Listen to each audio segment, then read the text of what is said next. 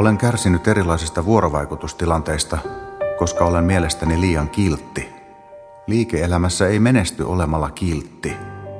Pitää olla tietyllä tavalla kusipää, koska bisnes perustuu huijaukseen. Ja sitä minä en ole osannut koskaan tehdä. Olen ollut liian rehellinen. Mä oon varmaan aina enemmän tai vähemmän tuntosarvet pystyssä, eli hyvin tunnustellen. Onko toinen iloinen, myönteinen, hyökkäävä, pelokas tai muuta vastaavaa. Oma toiminta mukautuu sitten sen mukaan. Mikä valtava voima on tarinoilla ja sillä taidolla kuunnella toisten tarinoita ja oppia niistä.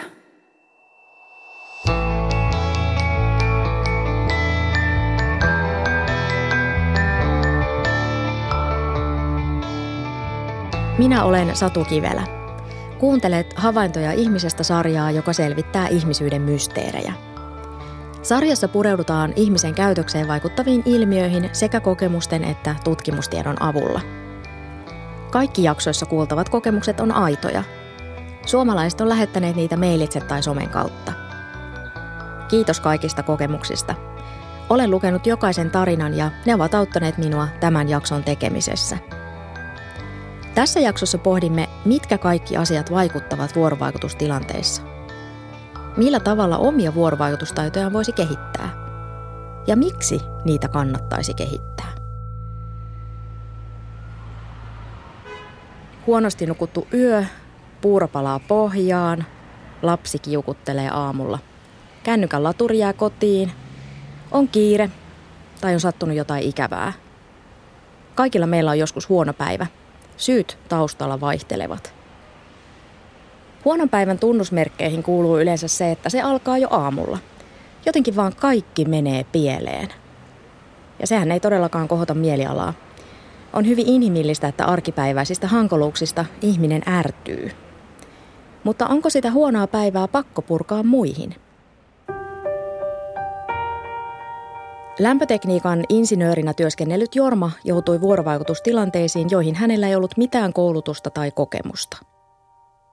Aiemmassa elämässäni olin lämpötekniikan insinööri ja kiersin ympäri Suomea kouluttamassa ihmisiä suunnittelemaan ja käyttämään kaukolämpölaitteita. Koulutettavina oli kuntien, kaupunkien ja eri yhteisöiden virkamiehiä ja myös tavallisia suunnittelijoita – Koulutustilanteissa mietin monta kertaa tätä vuorovaikutusta. Insinöörinä en tietenkään ollut saanut minkäänlaista sosiaalisten tilanteiden koulutusta. Itse piti opiskella niin sanotusti kantapään kautta. Toisille meistä uudet vuorovaikutustilanteet on helpompia kuin toisille. Lämpötekniikan insinöörinä töitä tehnyt Jorma meni erilaisiin tilanteisiin, vaikka ne olivat hänelle uusia – Temperamentti vaikuttaa vuorovaikutustilanteisiin ja myös siihen, miten suhtaudumme niihin. Näin kertoo positiivisen pedagogiikan tutkija Kaisa Vuorinen Helsingin yliopistosta. Osa meistä on niin kuin ulospäin suuntautuneempia, osa on vähän sisäänpäin kääntyneempiä introvertteja, mutta että tiedetään, että hyvin niin kuin tämmöiset niin kuin introvertitkin, niin heillä on usein voi olla todella niin kuin hyvät sosiaaliset taidot. Se on eri asia kuin olla sosiaalinen, mutta sosiaaliset taidot, niin heillä voi olla hyvinkin hanskassa. Mailia lähettänyt Taru huomautti, että kaikki ihmiset eivät pidä huomiosta. Se voi jopa pelottaa. Aivan. Joku voi kokea olonsa tukalaksi, vaikka kyse olisi mukavasta asiasta, kuten vaikkapa synttärikakun leikkaamisesta kaikkien vieraiden silmien alla. Olipa sitten luonteeltaan ulospäin suuntautunut tai introvertti, jokaisella meistä on kokemuksia tilanteista, jolloin on jännittänyt. Kädet hikoaa, sydän pamppailee, ääni saattaa väristä. Se on ihan luonnollista. Tutkija Kaisa Vuorinen – Meillä kaikilla on paljon kokemuksia, että, että ne vuorovaikutustilanteet ennakolta jännittää, herättää monenlaisia tunteita ja niin kuin pelottaa ja on jotain niin kuin fyysisiä tuntemuksia. Mutta sitten kun tulee siihen tilanteeseen, niin, niin huomaa ne omat tunteensa ja ymmärtää, että niin kuin siitä huolimatta pystyy toimimaan ja niin kuin vetää vähän henkeä ja niin kuin rauhoittaa itteensä, niin jotenkin huomaakin, että okei, että mä pärjään. Ja sitten semmoinen niin musta on kauhean tärkeää, että kuitenkin niin kuin on, on oma itsensä, on se, niin kuin pyrkii viestimään, on selkeät ne minä viestit ja kertoo mitä ajattelee ja sitten tavallaan kunnioittaa myös sitä toista. Että puoli ja toisin niin kuin jotenkin semmoinen niin, selkeys mm. siinä omassa viestinnässä. Arvatenkin se pelotti astua 300 henkilön eteen auditoriossa ja aloittaa luento. Toisaalta vuorovaikutuksen puutetta ilmeni silloin, kun piti tehdä niin sanottu close-up kaupalle. Silloin olin kahden asiakkaan kanssa ja työnantajan puolelta oli paine saada kauppa tehdyksi hinnalla millä hyvänsä. No ei aivan, mutta kuitenkin. Se monta kertaa pelotti enemmän kuin se, että joutuu tai saa puhua suurelle yleisölle. En tiedä, onko se vuorovaikutuksen puutetta vai mitä, mutta se 300 henkilön yleisö oli minusta helpompi hallita kuin se yksi ostaja siinä pöydän toisella puolella. Sillä silloin insinöörille vuorovaikutus kahdestaan ostajan kanssa on myrkkyä. Enhän ollut mikään myyntitykki. Näin kertoo lämpötekniikan insinöörinä työskennellyt Jorma. Ymmärrän hyvin, että esiintymistilanteet saattavat jännittää. Jännitys kertoo usein myös siitä, että tilanne on tärkeä. Itsekin olen jännittänyt paneelissa puhumista, opinnäytetyön esittämistä ja runon lausumista ystävän hääjuhlassa. Jorma selvisi isoista luennoista, mutta myyntitilanteet kahden kesken ostajan kanssa olivat vaikeampia – Tutkija Kaisa Vuorinen kannustaa menemään mukaan myös sellaisiin vuorovaikutustilanteisiin, jotka eivät ole meille helppoja. Faktahan on se, että mä en voi muuttaa sua, mä voin vaikuttaa vaan omaan käytökseeni, mutta tavallaan harjoitella eri tilanteissa sitä, että, niin kuin, että mitäs jos mä nyt tuun tilanteeseen tällä tavalla ja mä toimin näin, niin onko siinä jotain vaikutusta, alkaako se homma toimii vähän paremmin ja niin kuin löytää niitä pieniä onnistumisen kokemuksia niistä tilanteista ja niin kuin tavallaan erilaisten ihmisten kanssa. Ja niin kuin sekin on tosi tärkeää mun mielestä, että ei aina niin kuin voi valita sitä, kenen kanssa tekee töitä tulevaisuudessa, eikä tänäkään päivänä, että oppisi myös tulemaan semmoisten ihmisten kanssa toimeen niin kuin ihan harjoittelisi ja päättäisi, että nyt mä yritän ton ihmisen kanssa ja niin kuin hakisi. Se on niin kuin valtavan palkitsevaa sitten, kun pärjääkin, onnistuukin niissä tilanteissa. Mä ajattelen, että, että niin kuin mikä, mitkä ei aina ole ihan helppoja. Me ihmiset olemme erittäin sosiaalisia otuksia. Se, miten käyttäydymme, vaikuttaa muihin ja toisinpäin. Tiedäthän tietyt huonon päivän tunnusmerkit.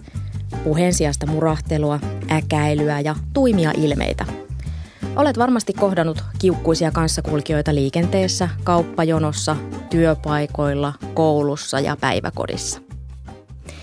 Ja kaikki me varmasti on oltu itsekin sellaisia. Aina ei mene ihan putkeen – Virheitä sattuu itse kullekin erilaisissa tilanteissa. Lämpötekniikan insinöörinä töitä tehnyt Jorma kertoo eräästä mokasta, joka sattui kahdenkeskisessä myyntitilanteessa. Pahin moka tuli tehtyä erässä liikkeessä. Siellä ostajan kanssa neuvoteltiin monta tuntia ja minä en todella ollut kovin hyvä sellaisessa. Sitten ostaja kertoi, että sopimus on muuten hyvä, mutta eräs lause loppuu hieman kesken – koska siinä on pilkku. Outs. Minä sanoin siihen, että laitetaan siihen vaikka piste. En saanut kauppaa. Piste. Jokainen meistä on varmaan menettänyt malttinsa tilanteessa, jossa olisi pitänyt pystyä olemaan rauhallinen, tai suusta on päässyt sammakko. Tai sitten ei ole saanut suutaan auki, vaikka oli päättänyt, että sanoo jonkun tärkeän asian – Kaikille meille sattuu mokia vuorovaikutustilanteissa. Se on inhimillistä. Tärkeää on ottaa tilanteista opiksi. Positiivisen pedagogiikan tutkija Kaisa Vuorinen kannustaa virittäytymään vuorovaikutustilanteisiin jo ennakkoon. Jotenkin mä antaisin semmoisen ohjeen, että jos sä oot menossa tapaamaan tai henkilöä, jos sä tiedät, että tästä tulee ehkä vaikea keskustella, niin sä voit valmiiksi virittää jotain positiivisia ajatuksia sit toisesta. Valmiiksi ajattelet hänestä jotain myönteistä, niin sun on helpompi tulla siihen tilanteeseen ja virittäytyä sit sen kanssa siihen vuorovaikutustilanteeseen. Niin jotenkin valmistaudutaan jo siihen, että hei, että niin ajatellaan jo siitä myönteistä, niin sitten se virittää meidät ehkä helpommin siihen yhteyteen.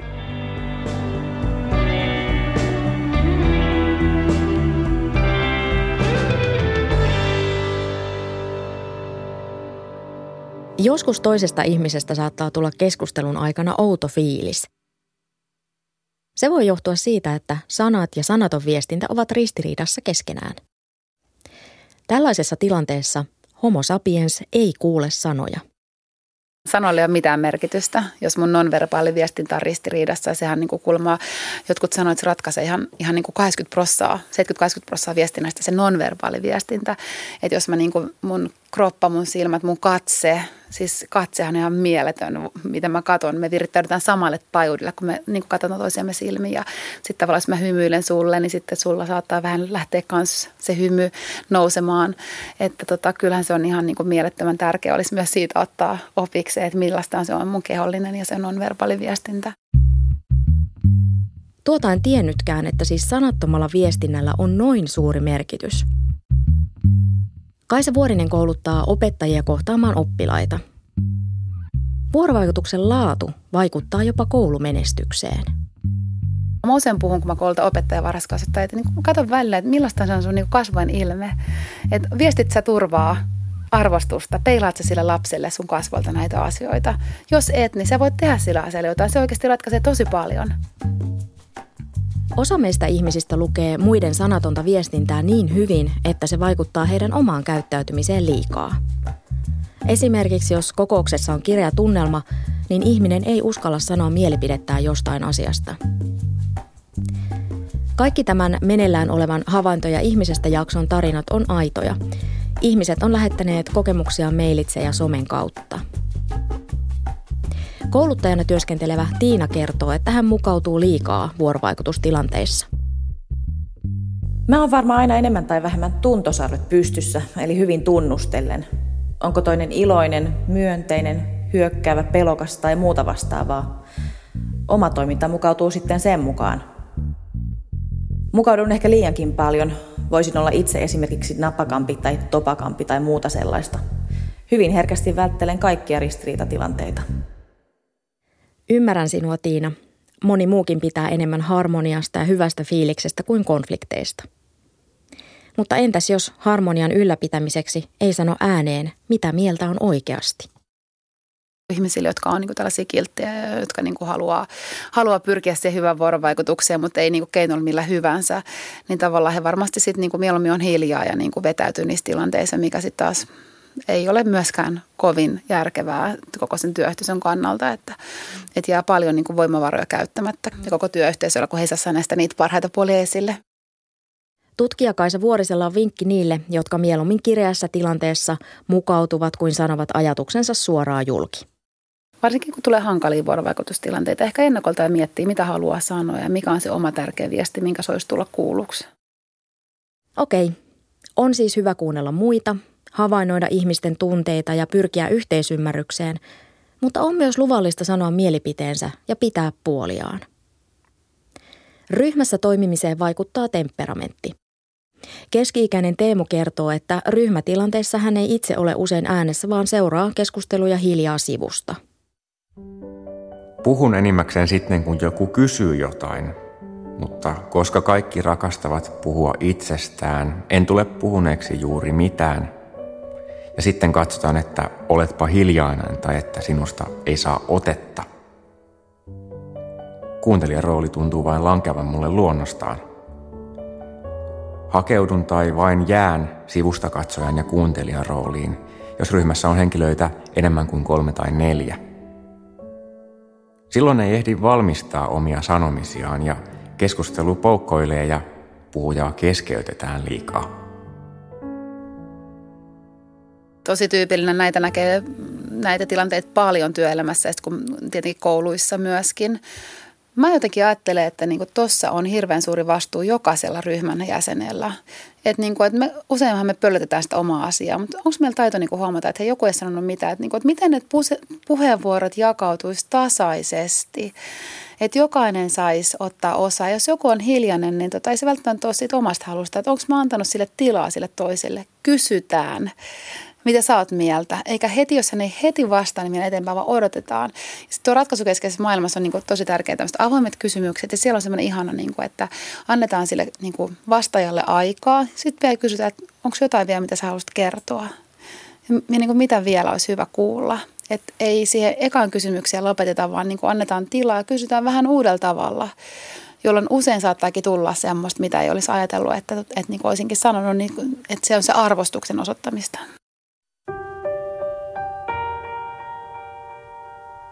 Positiivisen pedagogiikan tutkija Kaisa Vuorinen, mitkä ovat yleensä syyt konfliktien taustalla työelämässä? Varmaan aika moni niin kuin tämmöinen tekijä on, että ihmiset kokee, että mun työtä ei arvosteta. Ja yksi, mikä on niin kuin keskeinen, on se, että en saa palautetta työstä en niin kuin ole näkyvä täällä ja mua ei arvosteta eikä mun työpanosta niin kuin siitä ei kiitetä tai mä en ikinä saa kuulla mitään, niin kuin mitä mä oon tehnyt hyvin.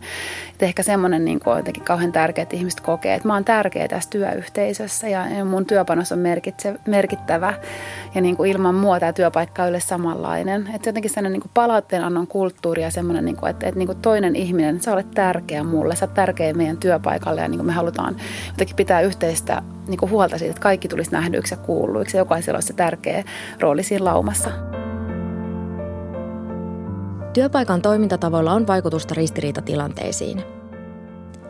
Työpaikan henki syntyy siitä, kuinka muita kohdellaan ja mitkä ovat yhteisön pelisäännöt. Hyvää työyhteisöä rakennetaan joka päivä –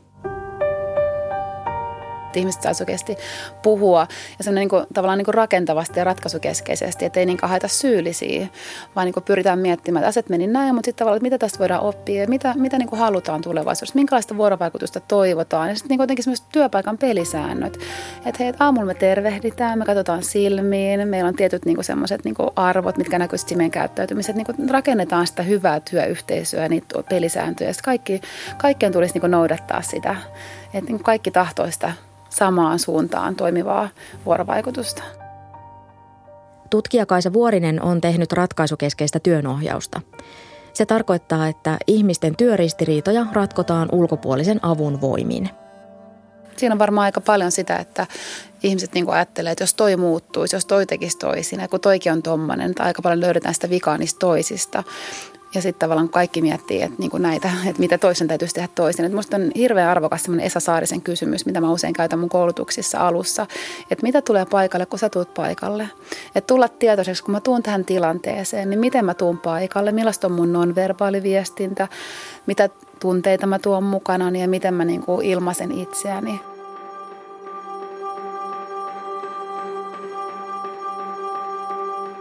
Minkälainen sitten organisaatiokulttuuri mahdollistaa sellaisen niin kuin rakentavan vuorovaikutuksen? Mitkä on sellaisia niin kuin peruspilareita, mitä sillä pitäisi olla? No varmaan semmoinen, että ihmiset saa niin kuin toteuttaa itseään ja saa, saa niin kuin tehdä päätöksiä. Se, semmoista niin kuin autonomiahan tänä päivänä puhutaan paljon tästä itsemääräämisestä, että ihmiset saisi niin kuin itse valita ja vaikuttaa ja niin kuin tehdä niitä asioita itselle parhaalla luontaisella tavalla jotenkin varmaan semmoinen jotenkin matala organisaatio, että mitä enemmän niin kuin ihmiset saa itse niin kuin vaikuttaa ja niin kuin olla tekemässä sitä yrityskulttuuria, sitoutua siihen, niin kuin, että kaikki ei tule ylhäältä annettuna, vaan että ihmiset niin kuin saa oikeasti kokea, että ne on, niin kuin, ne on paljossa mukana, niin se on jotenkin varmaan tosi tärkeää. Ihan aikuisten ja lastenkin kanssa, että mä saan niin kuin olla autonominen, vaikuttaa ja tuoda niin kuin tilanteisiin mun omia ajatuksia, niin kuin mm. tehdä oman näköistä siitä päivästä. Työelämässä oleva Päivi tietää, että ihmiset voivat kokea vuorovaikutuksen keskenään eri tavoin. Työasioissa olen ihan hirveä tosikko.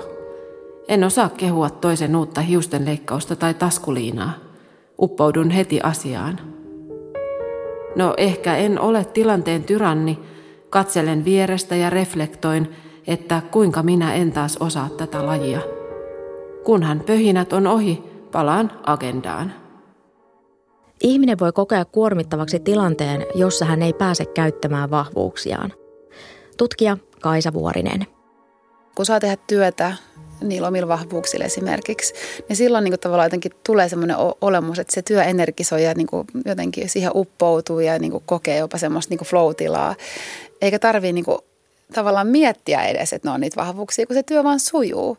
Sitten taas jos sä yrität koko ajan tavallaan niin tehdä just niillä heikkouksilla ja niitä jotenkin parantaa, niin eihän se millään tavalla voi niin onnistua se homma. Ja lopun perin sä kultat itse loppuun kyllä. Mm-hmm. Että sä et saa niin toimia sille luontaisella tavalla, vaan sä yrität koko ajan niin toimia toisin. Lämpötekniikan insinöörinä töitä tehnyt Jorma kertoo kokemuksistaan liike-elämässä. Olen kärsinyt erilaisista vuorovaikutustilanteista – koska olen mielestäni liian kiltti. Liike-elämässä ei menesty olemalla kiltti. Pitää olla tietyllä tavalla kusipää, koska bisnes perustuu huijaukseen.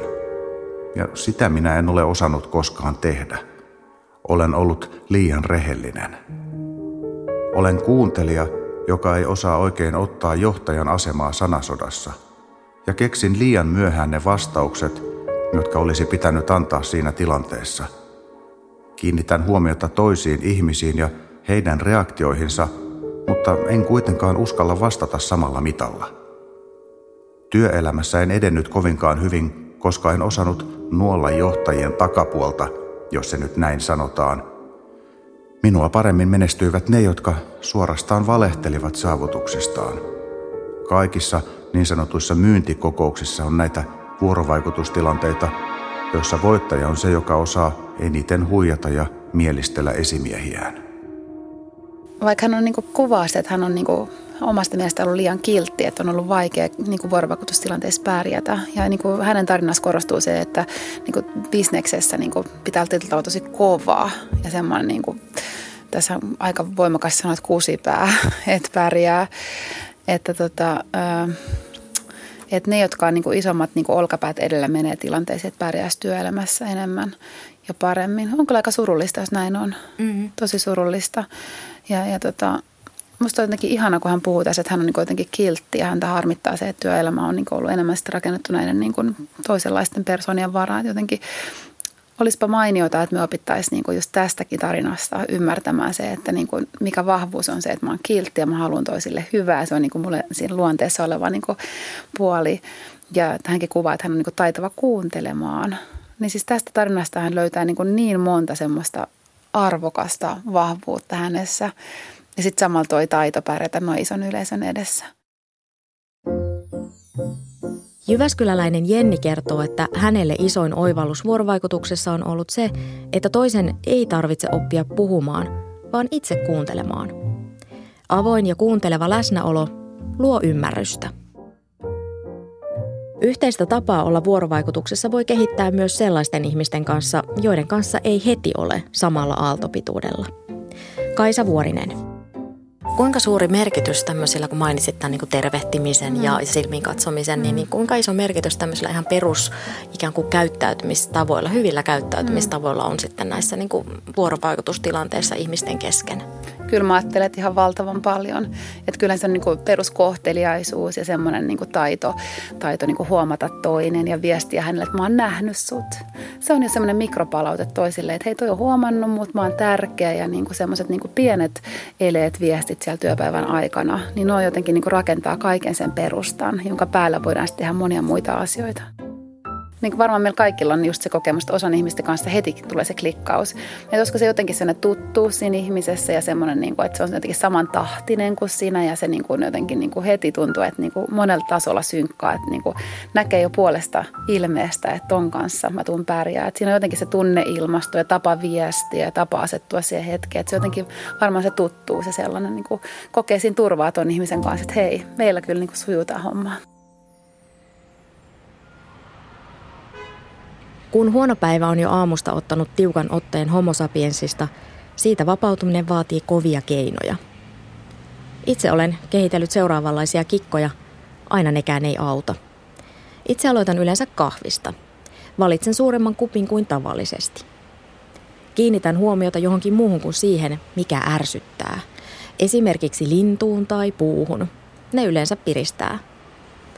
Jos tapaan työkaverin, joka vaikuttaa siltä, että hänelle voisi kertoa huonosta aamusta, niin jaan sen. Yleensä käy niin, että kohta jo naurattaa. Asian sanominen ääneen helpottaa. Jos huono päivä on oikein tiukassa, otan käyttöön suklaan. Tunteet vaikuttavat vuorovaikutustilanteisiin. Kyllä, myös työpaikalla.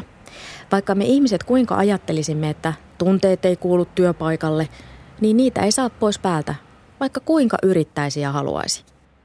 Mitä enemmän me yritän painaa alas jotain vaikeaa tunnetta, niin sitä enemmän se jossain vaiheessa tulee ja vaikuttaa sitten moninkertaisesti. Ja jotenkin se on ollut monessa sellaisessa työpaikassa, missä on ollut hirveän paljon niin kuin vaikeita, niin kuin voimakkaita tunteita ja ristiriitoja. Niin miten se on vaikuttanut niin kuin tavallaan kaikkiin jotenkin niin kuin Ja varsinkin sitten niihin, niihin henkilöihin, jotka on jotenkin tosi sensitiivisiä ja herkkäisille tunneilmastolle, niin se niin paljon niin varmaan vie mielen niin kuin muualle kuin siihen työtehtävään. Että ei pysty keskittyä ja niin kuin mieltä painaa ja tuntuu, että niin kuin täällä on jotain, mitä ei nyt puhuta ääneen. Että kyllä mä ajattelen, että, että tänä päivänä pitäisi jotenkin, niin kuin, ennen kuin se on niin valtavan iso möykky, niin pystyy niin kuin tuomaan niitä asioita ja kertomaan niistä ja käsittelemään niitä. Mm-hmm. Että ei niitä tunteet voi jättää sitten sinne työpaikan naulakkoon aamulla tunnesta tullessaan. Että kyllä ne vaikuttaa meissä jatkuvasti. Kaisa Vuorisen mukaan tunteilla voi olla viesti, jonka äärelle kannattaa pysähtyä. Miltä kuulostaisi työpaikan fiilismittari? Ehkä pitää sellaista niin kuin jotenkin niin kuin tsekkaus, niin kuin, että pysähtyä aina silloin tänne tsekkaamaan, että missä me ollaan menossa ja mit, mitkä fiilikset ihmisillä on ja niin kuin käydä sitä keskustelua ja miettiä, että, niin kuin, että ollaanko me menty eteenpäin vai onko jotain sellaista, mistä olisi hyvä puhua. Ja niin kuin, että, että niin kuin jotenkin semmoinen olisi joku malli, että niin kuin siellä työpaikalla, että olisi niin kuin, että ei vaan niin tehdä sitä työtä, vaan oikeasti voidaan myös katsoa, että miten me työntekijöinä, ihmisinä voidaan täällä. Ja onko niin jotenkin semmoista, mä ajattelen, että olisi hyvä niin kuin yhä enemmän tuoda työpaikoille. Jotain fi- jossain mä näin just, että työpaikalla oli tänne fiilismittari. Oh, että tota, joo, joo, rinnalle. Joo, on tuota samanlainen kuin kaupoissa on tai jossain palvelussa, että miten tyytyväinen palveluun, että millainen fiilis oli työpaikalla. Niin tavallaan nykyään aika paljon mitataankin näitä ja tutkitaan se työ, työhyvinvointi sitä kautta. Että se on ihan mahtava mm. idea. Pitäisiköhän meidän olla vähän armollisempia itsellemme ja muille? Jos ajattelisikin niin, että me voidaan oppia jotain kaikista vuorovaikutustilanteista. Niistä, jotka meni hyvin ja niistä, jotka meni penki alle. Tässä havaintoja ihmisestä jaksossa kuulut tarinat ovat todellisia ihmisten lähettämiä kokemuksia. Eläkeläinen Vekara kertoo ajatuksistaan näin. Ikä tekee sosiaalisen taidon suurmestarin, niin no ainakin noviisin. Hyvän tahtoisuus muita ja itseä kohtaan on tärkeää. En tarkoita tietenkään sitä, että olisi jonkun kynnysmattona, mutta oma asenne olisi positiivinen eikä korostaisi turhia murheita – No siis tuossa on niin kuin kaikista parasta on tuo hyvän tahtoisuus. Se, niin kuin, että pyrkimys siihen, siihen hyvään, pyrkimys siihen niin kuin ymmärrykseen ja niin kuin, ihana kun hän sanoi, että hyvän tahtoisuus itseä kohtaan ja muita kohtaan. Tähän kiteyttää kaiken. Niin, nyt tullaan asenteen alkulähteille. Meidän oma asenteemme vaikuttaa vuorovaikutustilanteisiin. Näin asiaa valottaa positiivisen pedagogiikan tutkija Kaisa Vuorinen – varmaan vaikuttaa aika paljon niin se asenne. Mä että se on kaiken lähtökohta, että millä niin asenteella mä tuun itse tilanteeseen. Asenteella suhteessa itseeni, miten mä niin toimin tilanteessa, miten mä asennoidun sen tulevan vuorovaikutustilanteen mahdollisuuksille ja toisaalta niin kuin, miten mä asennoidun siihen toiseen ihmiseen tai toisiin ihmisiin siinä tilanteessa. Että haluanko mä lähtökohtaisesti pyrkiä ymmärtämään heitä ja niin kuulemaan sen heidän viestin – aidosti, en vaan niin kuin ole paikalla, vaan oikeasti aidosti pyrin ymmärtämään ja asettumaan myös heidän asemaan. Ja miten mä asennoidun sitten niin kuin siinä tilanteessa virjääviin tunteisiin ja niihin keskusteluihin. Varmaan sillä on paljon merkitystä. Jos olemme tietoisia siitä, miten itse toimimme ja miten se vaikuttaa muihin, voimme vaikuttaa vuorovaikutustilanteeseen myönteisesti. Perheellinen Brando kertoo omasta suhtautumisestaan ihmisten kohtaamiseen. Olen useimmiten mahdollisimman avoin vastaanottajan ajatuksille. Ikinä ei tiedä, minne yhteiset ajatuspolut vievät. Haluan ymmärtää muita näkökulmia ja oppia niistä. Haluan auttaa kuuntelemalla, kysymällä ja tarinoimalla. Kiinnitän huomiota vastaanottajan ja omiin tunteisiin. Pikkupoikana muistan kuunnelleeni paljon tarinoita isältäni, satuja äidiltäni ja muiden lasten juttuja. Yhdessä leikittiin ja keksittiin. Sitten elämä muuttui. Koitti kahden vuoden yksinäisyys. Sen jälkeen muut ihmiset ovat olleet hyvin tärkeitä. Keskustelu kehittää. Aivan ihana tämä Brandon tarina myöskin. Tässä on just se, että niinku, tulla tyhjällä päällä tilanteeseen ilman ennakko-odotuksia, ennakkoajatuksia, mihin se keskustelu on menossa. Asettua siihen vuorovaikutuksen hetkeen. Kaksi korvaa, yksi suu. Kuuntelen, kysyn tarkentavia kysymyksiä, teen synteisiä, kuulinko mä oikein, olipa mielenkiintoista. Tämä muuten ilahdutti mua, mitä sä kerroit. Just se, niin kuin, ja sitten niin kuin myöskin ymmärtää niitä omia tunteita siinä tilanteessa. Tässä on niin kuin mun mielestä järjettömän paljon niin kuin hyviä vinkkejä toimivaan vuorovaikutukseen. Ja ihana, kun hän niin kuin sanoi, että miten pikkupoikana on, muistelee, että on kuunnellut niitä tarinoita, mikä valtava voima on tarinoilla ja sillä taidolla kuunnella toisten tarinoita ja oppia niistä. Millaisia ominaisuuksia vaaditaan tulevaisuuden työntekijältä? Tätä asiaa on tutkittu paljon. Sosiaalisilla taidoilla, kuuntelulla, empatialla on tulevaisuudessa yhä suurempi merkitys. Positiivisen pedagogiikan tutkija Kaisa Vuorinen on kirjoittanut myös kirjan Huomaa hyvä. Jos mä saan vaikuttaa sun hyvinvointiin, mä saan auttaa sua, mä saan kohottaa sua, mä saan kiittää sua, niin kyllä se vaikuttaa paljon munkin antajan omaan hyvinvointiin ja merkityksen kokemiseen. Kyllä sillä on ihan mieletön voima, että mulla on taito katsoa sitä toista arvostavasti ja niin kuin mä motivoidun siitä, että mä voin tehdä hänelle hyviä tekoja ja se, niin kuin, että mä sanon toiselle sitä hyvää, mitä mä hänessä huomaan, niin se, että mä huomaan, että sua rupeaa ilahduttaa se ja sulla on pieni hymynkaare suupielessä, niin se ne vaikuttaa meihin molempiin syvästi.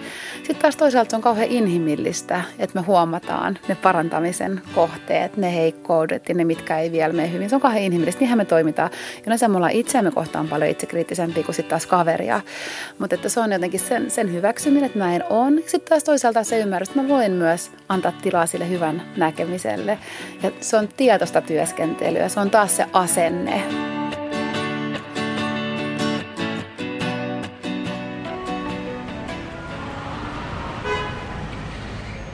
Myös se, millaisessa kulttuurissa elämme, vaikuttaa käyttäytymiseemme ja vuorovaikutustilanteisiin.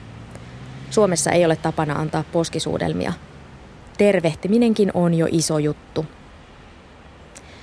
Tässä havaintoja ihmisestä jaksossa kuulut tarinat ovat todellisia ihmisten lähettämiä kokemuksia. Espoolainen Rita kertoo tervehtivänsä kaikkia vakituisella pussipysäkillä.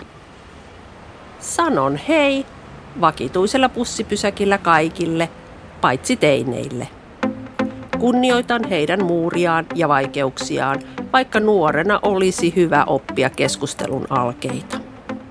Mun mielestä Rita on ihan mahtava. Siis se muuttaa tätä yhteiskuntaa. Että se just toimii positiivisesti poikkeavalla tavalla, mikä herättää varmaan ihmisissä vähän niin kuin silleen, että mitä ihmettä. Mutta mut, tota, tämä on just sitä, mitä mä toivon meiltä enemmän teinit ei niinku välttämättä halua mitään meille vastata, niin se, että me huomioidaan ne, niin se ei ole niinku, on tärkeää. Mä olin eilen lähijunassa menossa Vantaalle, sit siinä istui yksi teini, musta sillä oli tosi makea tyyli, sillä oli aivan ihanat korvikset semmoinen makea hiustötterö. Sillä oli kuulokkeet korvilla, menin koputtaa sitä olkapäästä, vähän silleen, vähän ihmetellen niin kuulokkeet pois. Ja mä sanoin, että hei, sulla on makea tyyli.